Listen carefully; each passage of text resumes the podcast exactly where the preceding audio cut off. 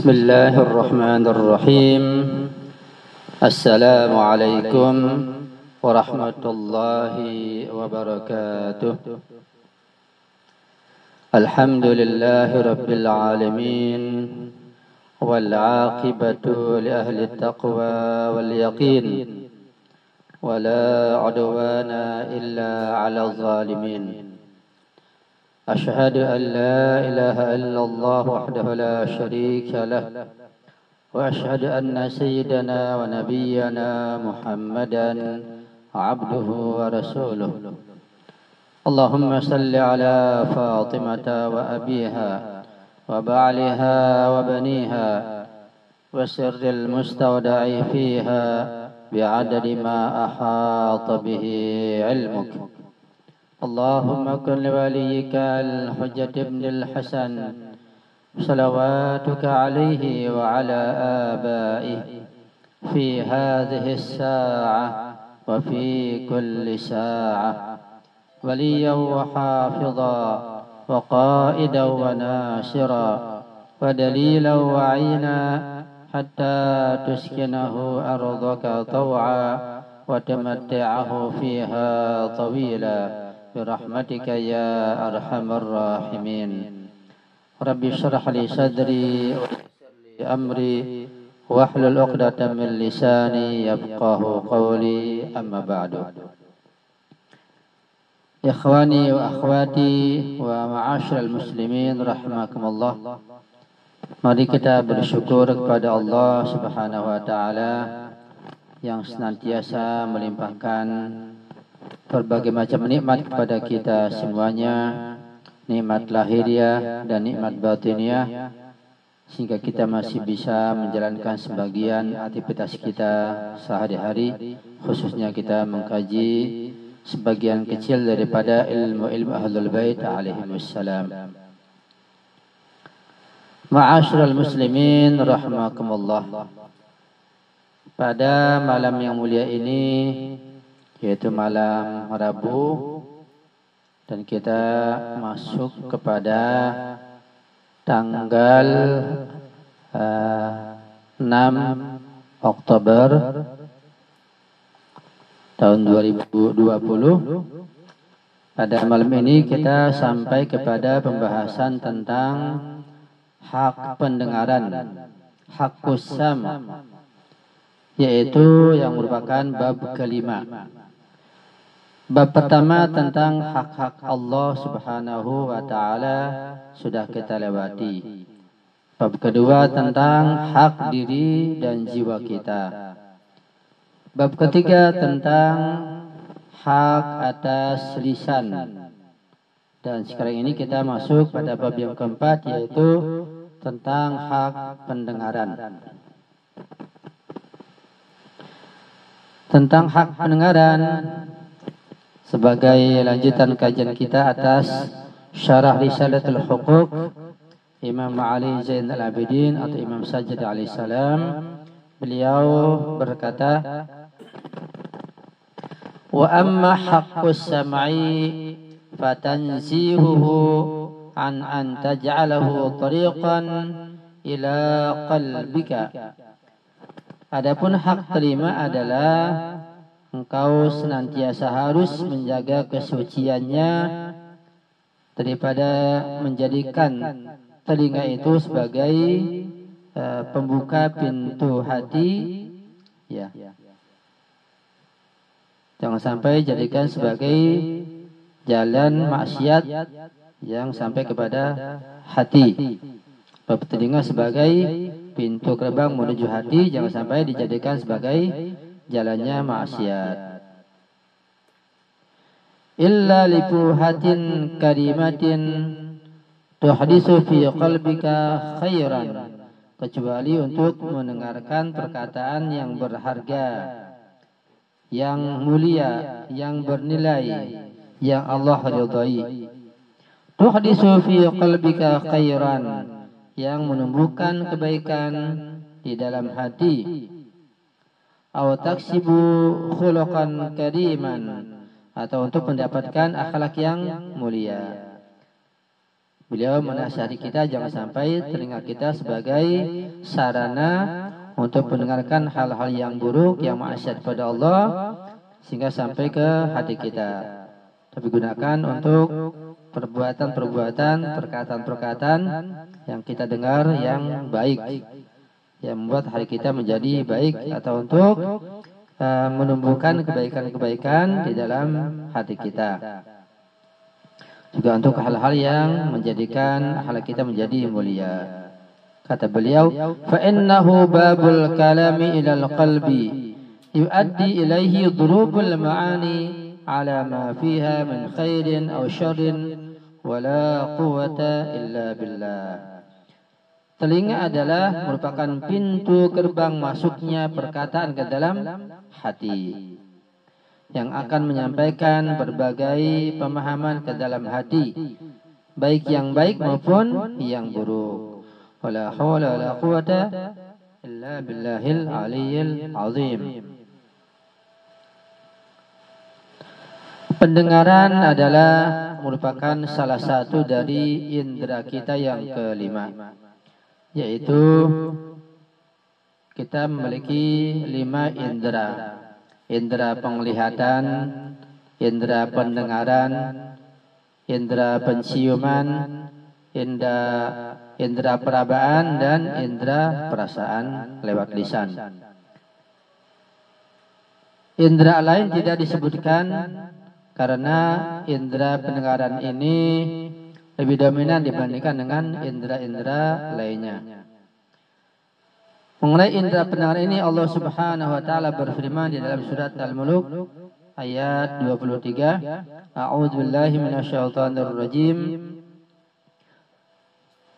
Qul huwallazi ansha'akum wa ja'ala lakum as-sam'a wal absar wal afidah qalilan ma tashkurun Artinya katakanlah wahai Muhammad wahai Rasulullah dialah Allah yang menciptakan engkau dan menjadikan bagi engkau pendengaran, penglihatan dan hati.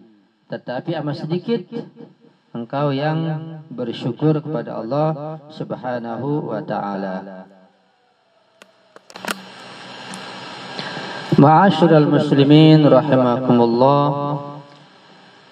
Sebagaimana indera penglihatan maka indera pendengaran juga sebagai pintu dan wasilah untuk mengenal sesuatu atau untuk mengenal orang lain. Ketika manusia itu baru lahir, dia tidak akrab dengan makhluk-makhluk yang ada di dunia ini, yang ada di sekitarnya. Tetapi kemudian secara perlahan-lahan si bayi itu mulai mengenal orang-orang yang dekat dengannya mengenal manusia dan yang ada di sekitarnya. Nah, salah satu cara untuk pengenalan semacam ini adalah melalui fakultas pendengaran. Kita mendengar segala sesuatu dan semua itu terekam dalam pikiran kita. Imam Ali salam bersabda, Ayuhas sa'il istami' ثم استفهم ثم استيقن ثم استعمل Wahai orang yang bertanya, dengarkan dulu, lalu pahamilah, lalu yakinilah, dan praktikan apa yang telah engkau pelajari. Nah, setiap manusia yang sehat dan normal indera pendengarannya pasti sering mendengar bunyi-bunyian apa sebenarnya bunyian itu? Nanti kita akan bahas tentang apa itu bunyi-bunyian. Yang jelas, panca indera manusia itu merupakan alat untuk mencapai ilmu pengetahuan. Sebagian ilmu pengetahuan yang masuk ke dalam hati dan pikiran kita datangnya lewat penglihatan. Sebagian pengetahuan lewat pendengaran dan ini lebih banyak daripada yang lainnya. Bahkan juga bisa lewat perabaan, lewat perasaan, dan jalan-jalan yang lain. Cuma terkadang hal-hal yang sifatnya badihi gamblang dan sangat jelas pun manusia bisa tidak memahaminya atau lengah dari itu. Artinya manusia bisa sampai tidak memahami hal-hal yang sangat gamblang sekalipun yang bisa dengan mudah uh, dia pahaminya. Kenapa demikian? Di dalam kitab Al-Mantiq Al-Mughaffar dijelaskan tentang sebab-sebab manusia yang terkadang tidak memahami atau tidak mengerti tentang hal-hal yang gamblang dan jelas yang sampai kepadanya sekalipun. Karena kehilangan dari salah satu lima syarat bisanya manusia memahami sesuatu yang gamblang tersebut. Ketika salah satunya hilang, maka akan tidak bisa memahaminya. Yang pertama adalah al-intibah. Nah, ketika seorang dia ada intibah, dia sadar konsentrasi yang dihadapi, maka dia akan paham yang dia dengar atau yang dia lihat yang sangat gamblang itu. Yang kedua adalah salamatul zihni. Pikirannya atau otaknya sehat, akalnya sehat. Bukan idiot atau bukan orang yang tidak normal. Orang yang selamat pikirannya, selamat zihinnya, selamat akal dan otaknya akan memahami hal-hal yang mudah dan gamblang yang dia terima. Nah, yang ketiga adalah salamatul hawas, yaitu panca inderanya sehat dan selamat. Ini jelas khusus untuk hal-hal yang badihiyat, yang gamblang, yang jelas, yang bergantung untuk memahaminya kepada panca indera yang lima tersebut. Karena itu orang yang buta atau orang yang lemah pandangan matanya, ia akan banyak kehilangan dari berbagai pengetahuan yang didapat lewat penglihatan. Begitupun orang yang kehilangan pendengarannya atau yang lemah pendengarannya. Sudah lemah pendengarannya, maka dia akan banyak kehilangan pengetahuan yang datang yang lewat pendengaran yang sampai kepada hati. Itu peniat selamatul hawas, yaitu selamat dan sehatnya indera, panca indera. Kemudian yang lainnya adalah fuqaha nusyubha. Yang keempat, yang kelima adalah amaliyatu ghairu aqliyah. Ini lima hal yang merupakan syarat seseorang bisa memperoleh ilmu pengetahuan yang sifatnya doruri dan badihi atau hal yang gamblang dan sangat jelas yang ada di sekitarnya. Kemudian tadi saya katakan bahwa setiap manusia yang sehat itu, setiap manusia yang normal itu, normal indera pendengarannya pasti ia sering mendengar sesuatu, sering mendengar bunyi-bunyian yang datang kepadanya. Nah, apakah bunyi itu? Bunyi itu dihasilkan dari getaran. Suara manusia adalah hasil dari getaran pita suara suara kita. Nah, ini terbukti bahwa bunyi tidak akan ditransmisikan dalam ruang hampa udara. Namun kita tidak boleh mengira bahwa udara adalah satu-satunya media untuk transmisi bunyi. Bunyi bisa disebabkan melalui media cair, gas, dan padat. Bunyi disebarkan melalui media cair lebih cepat daripada media gas. Bahkan media padat menyebarkan bunyi lebih cepat daripada media cair. Nah, ada tiga bagian telinga, yaitu telinga luar, telinga tengah, dan telinga dalam. Telinga luar terdiri dari pinna. Apa itu pinna? Yaitu bagian proyeksi tulang rawan dari telinga luar. Jadi telinga luar terdiri dari pinna dan saluran telinga. Bagian atas terbuat dari tulang rawan dan berbentuk sedemikian rupa sehingga berfungsi sebagai antena penerima untuk mengarahkan gelombang bunyi yang datang menuju saluran telinga. Panjang saluran telinga hampir 3 cm dan menghasilkan lilin untuk mencegah masuknya kotoran dan serangga ke dalam telinga. Telinga tengah dipisahkan dari saluran telinga oleh gendang telinga. Telinga tengah biasanya terdiri atas udara dan dihubungkan dengan bagian belakang faring oleh saluran eustachius. Ada tulang-tulang halus di telinga tengah. Ketika gelombang bunyi masuk ke telinga dan menyentuh gendang telinga, maka tulang-tulang halus yaitu tulang pendengaran ini bergetar dan menghantarkan sinyal tersebut ke cairan di dalam telinga. Sel-sel pendengaran yang ada di situ menangkap perubahan tersebut dan mentransmisikan informasi tersebut ke otak. Dalam istilah sederhana, itulah caranya kita mendengar kemampuan pendengaran kita bergantung pada posisi sumber bunyi, keadaan fisik kita, cara kita makan dan usaha kita. Sebenarnya daya dengar itu dimiliki oleh ruh kita. Daya dengar bukan merupakan kekuatan fisik kita. Fisik kita yang dalam hal ini berupa telinga hanyalah sebagai alat untuk menyalurkan kekuatan daya daya dengar ruh, power ruh, power ruh kita. Apa sih itu telinga sebenarnya? Uh, telinga adalah merupakan organ pendengaran. Bagian-bagian dari telinga meliputi telinga eksternal atau telinga luar, telinga tengah dan telinga dalam.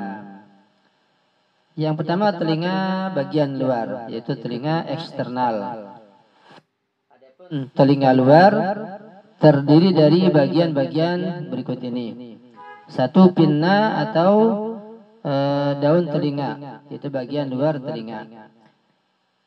Yang kedua saluran pendengaran eksternal atau tabung, itu tabung yang menghubungkan telinga luar ke dalam atau ke telinga tengah. Dan ketiga membran timpani yang disebut juga dengan gendang telinga. Membran timpani ini membagi telinga luar dan telinga dalam. Bagian kedua adalah telinga tengah, yaitu rongga timpani yang terdiri dari bagian-bagian berikut. Satu, osides, yaitu tiga tulang pendengaran yang terhubung dan mengirimkan gelombang suara ke telinga bagian dalam. Tulang-tulang ini disebut dengan Maleus, Insus, dan Stepes. Yang kedua disebut dengan tabung Eustachius. Itu sebuah saluran yang menghubungkan telinga tengah dengan uh, daerah tenggorokan. Saluran Eustachius membantu menyamakan tekanan antara telinga luar dan telinga tengah. Dengan adanya tekanan yang sama memungkinkan untuk mentransfer gelombang suara dengan tepat. Saluran eustachius dilapisi dengan lendir seperti bagian dalam hidung dan tenggorokan. Dan bagian ketiga adalah telinga dalam, itu terdiri dari bagian-bagian seperti ini. Satu disebut dengan uh, koklea, itu terdiri dari saraf untuk pendengaran. Kedua, organ vestibular, yaitu berisi reseptor untuk keseimbangan. Ketiga adalah saluran semi sirkular berbentuk setengah lingkaran, yaitu mengandung uh, reseptor untuk keseimbangan. Ya, itulah bagian-bagian telinga yang uh, dapat saya bacakan dari sebuah buku berkaitan dengan masalah manfaat telinga. Ya. Kemudian barangkali kita pernah mendengar bahwa atau pernah membaca antum bagaimana sebenarnya proses mendengar atau proses telinga kita bekerja. Ya, ini pun perlu kita pahami dengan baik. Ya, tadi sudah kita jelaskan apa itu makna dan proses mendengar ala kadarnya. Ma'asyiral muslimin rahimakumullah. Berikut ini saya akan bacakan bagaimana proses mendengar itu terjadi. Bagaimana kita bisa mendengar suara-suara di sekitar kita. Mendengar dimulai dengan bagian luar telinga. Ketika suara dihasilkan di luar telinga luar, gelombang atau getaran suara berjalan menuruni saluran pendengaran eksternal dan menghantam gendang telinga atau membran timpani. Gendang telinga bergetar. Getaran ini lalu diteruskan ke tiga tulang kecil di bagian telinga tengah yang disebut dengan osisles. Osisles memperkuat suara. Tulang-tulang ini mengirim gelombang suara ke telinga bagian dalam dan ke organ pendengaran yang penuh cairan ataupun dengan koklea. Setelah gelombang suara mencapai telinga bagian dalam, mereka diubah menjadi impuls listrik yang dikirimkan oleh saraf pendengaran ke otak. Otak kemudian menerjemahkan impuls listrik tersebut menjadi suara. Itu proses terjadinya eh, pendengaran. Ya. Nah, jika kita menuju pada ayat Al-Quran yang menyinggung tentang telinga, maka akan kita dapati bahwa ayat-ayat itu meletakkan kata telinga lebih dulu dibandingkan dengan kata-kata yang lainnya, seperti penglihatan dan lainnya. Mengapa demikian? Apakah ada hubungannya antara telinga dan penglihatan dan hati atau tidak? Jika ada hubungannya, apa dan bagaimana? Nah sekarang mari kita berusaha menjawab pertanyaan tentang mengapa telinga bisa disebutkan sebelum mata dan hati dalam Al-Quran Al-Karim. Ada beberapa ayat yang menjelaskan tentang masalah pendengaran. Banyak ayat tentunya, jadi sebagian saya akan bacakan. Misalnya di dalam surat Yunus ayat 31, Allah Subhanahu wa taala berfirman, A'udzu billahi minasyaitonir rajim. Qul man yarzuqukum minas sama'i wal ardh amma yamliku sam'a wal absar Katakanlah wahai Muhammad wahai Rasulullah Siapakah yang memberi rizki kepadamu dari langit dan bumi? Atau siapakah yang kuasa menciptakan pendengaran dan penglihatan? Ini kata pendengaran asam didahulukan daripada kata al-absar Kemudian juga di surat Al-Isra ayat 36 Allah berfirman, A'udzu billahi minasyaitonir rajim. Inna sam'a wal basar wal fuada kullu ulaika kana anhu mas'ula.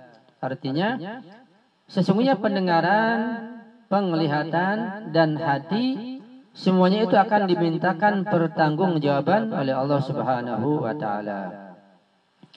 Di dalam surah An-Nahl ayat 78, Al-Baqarah ayat uh, 7, ini surat Hamim ayat 20 dan banyak lagi yang lainnya, pendengaran dan telinga disebutkan sebelum penglihatan dan mata. Uh, para ilmuwan menyebutkan beberapa alasan untuk keunggulan telinga atas mata. Pada awalnya kita harus menyadari bahwa rentang frekuensi yang bisa kita deteksi melalui pendengaran kita itu sangat luas. Rasio frekuensi paling tinggi yang bisa kita dengar hingga frekuensi paling rendah hampir seribu. Namun pandangan kita jauh lebih terbatas. Kita hanya bisa merasakan sebagian kecil dari panjang gelombang. Kita tidak bisa melihat gelombang inframerah atau ultraviolet. Mata juga sangat rentan dan mungkin mudah rusak. Jika kita melihat matahari atau gerhana atau sinar sinar ultraviolet yang dipancarkan saat pengelasan sedang berlangsung, ya orang lagi ngelas sedang berlangsung kita lihat itu bisa membahayakan mata kita. Namun telinga jauh lebih kuat. Selain itu, sudut pemandangan kita sangat terbatas. Sementara kita bisa mendengar suara yang datang kepada kita dari segala arah. Tampaknya inilah alasan fisik untuk keunggulan pendengaran daripada penglihatan. Namun sepertinya pendengaran jauh lebih kuat daripada pandangan mata dalam rekonstruksi diri dan pencerahan spiritual. Yaitu di antara alasan mengapa bahwa kata asam pendengaran didahulukan dalam Al-Quran lebih banyak memiliki keunggulan dibanding penglihatan. Ya.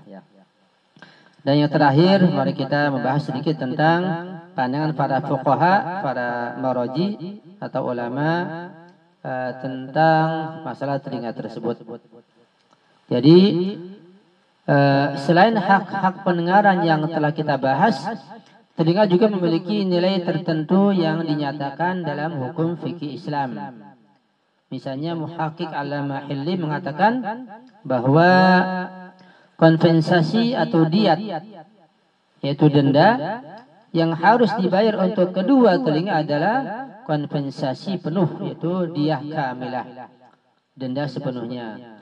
kompensasi masing-masing telinga adalah setengah dari kompensasi penuh yaitu diah kamilah. kompensasi untuk daun telinga adalah sepertiga dari kompensasi penuh. Tadi diah kamilah. Apakah itu robek ataupun tertusuk? Selain itu dalam uh, edisi Persia dari Salafiki Muslim kita membaca bahwa jika Anda memotong kedua telinga atau menjadikannya menjadi tuli, maka Anda harus membayar kompensasi penuh. Itu harus membayar dia kamilah, dia yang sempurna. Dan jika Anda hanya memotong atau merusak satu telinga, itu sebelah telinga saja, maka Anda harus membayar setengah kompensasi, yaitu nisbud diyah. Nah, jika seseorang memotong daun telinga orang lain, maka dia harus melakukan yang terbaik untuk menyenangkan hatinya atau orang tersebut. Itu yang dibahas dalam kitab fikih dari ulama Syiah Imamiyah. Oke, ini saja yang bisa saya sampaikan pada malam ini. Nanti kita akan bahas selanjutnya tentang eh, dosa-dosa yang harus kita hindari lewat telinga pada kajian minggu yang mendatang insya Allah. Mudah-mudahan kita bisa memahami kajian ini dengan baik kita bisa mengamalkannya dan menyebarkan insya Allah ya rabbal alamin. Mohon maaf, mohon doanya selalu saya akhiri. Wassalamualaikum warahmatullahi wabarakatuh.